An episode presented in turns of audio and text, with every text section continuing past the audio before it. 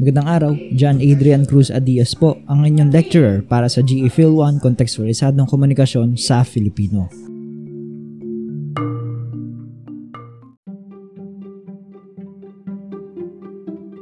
Para sa episode na ito, ipagpapatuloy lamang natin ang talakayan sa ikalimang kabanata, mga tiyak na sitwasyong pangkomunikasyon. Huling module bilang dalawa. Mga paksa, programa sa telebisyon at radyo, video conferencing at komunikasyon sa social media.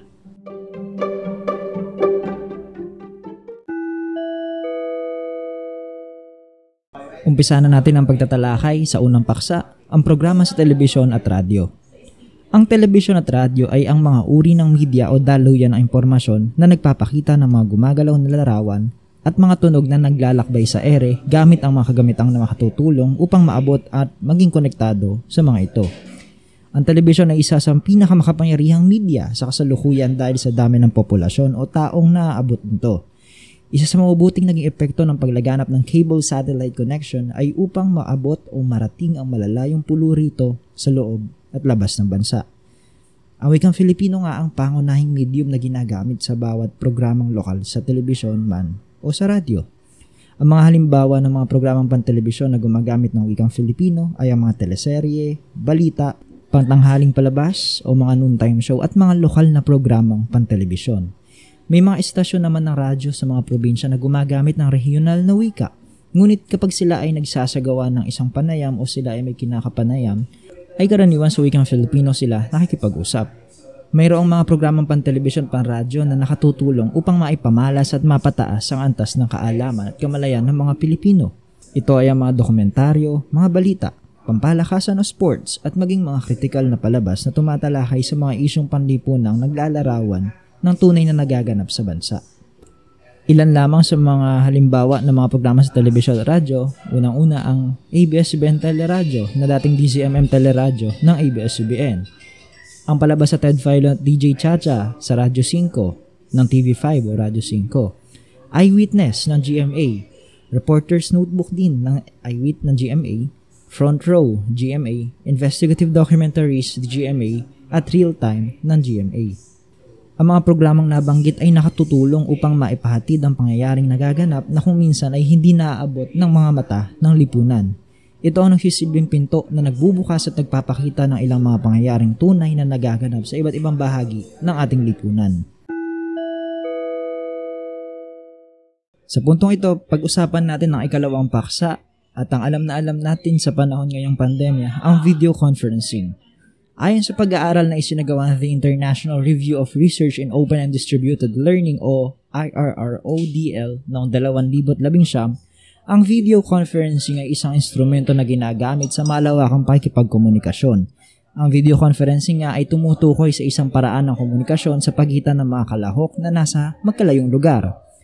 Itinutuloy ito ng teknolohiya ng video, kaya nagkakakitaan ng mga kalahok sa pamamagitan ng isang screen. May mga version din na posibleng magamit ng mga estudyante upang magsagawa ng video conference. Mas kilala ito sa tawag na video call. Kasama sa mga aplikasyong magagamit ay ang FaceTime, Skype at Messenger video call. Ayon sa pag-aaral na Scoping Review of Video Conferencing System in Higher Education, Learning Paradigms, Opportunities and Challenges noong 2011, mayroon tatlong uri ng video conferencing. Ating tandaan na, una ay ang DVC o Desktop Video Conferencing. Pangalawa ay ang IVC, Interactive Video Conferencing, at ang ikatlo ay WVC o Web Video Conferencing.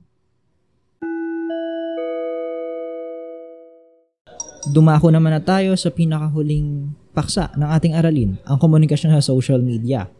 Ang plataforma ng social media o platform as so, ng social media ang isa sa pinakamalawak at mabilis na paraan ng komunikasyon sa kasalukuyan. Ayon sa pag-aaral ni Lamdag noong 2016, sa panahon ngayon ng social media ay naging bahagi na ng pang-araw-araw na buhay ng milyong-milyong Pilipino. Ayon kay Osterreader 2013 o 2013, ang social media ay mayroong malaking ginagampanan sa ating buhay. Halos ang ating pang-araw-araw pamumuhay ay hindi lumilipas nang hindi natin ginagamit ang isa o higit pang social media platforms tulad ng Twitter, Instagram, YouTube at iba pa. Siyempre kasama na rin dito yung TikTok, Reddit at iba pang mga hindi hindi gaanong kakilala ng karamihan. Sa katunayan, nahihigitan na nito ang traditional na mass media tulad ng radyo, television at print sa dami ng gumagamit nito. Sa katunayan muli, ang ating bansa ang tinaguri ang social media capital of the world.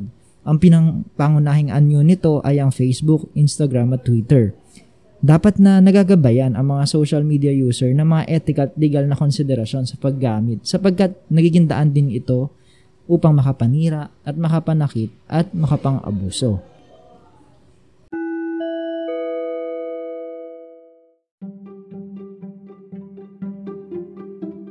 At dito nagtatapos ang ating aralin para sa episode na ito. Muli, pinag-usapan at tinalakay nga natin ang ikalimang kabanata, mga tiyak na sitwasyong pangkomunikasyon, module bilang dalawa. Ang mga paksang pinag-usapan natin, programa sa television at radyo, video conferencing, at komunikasyon sa social media.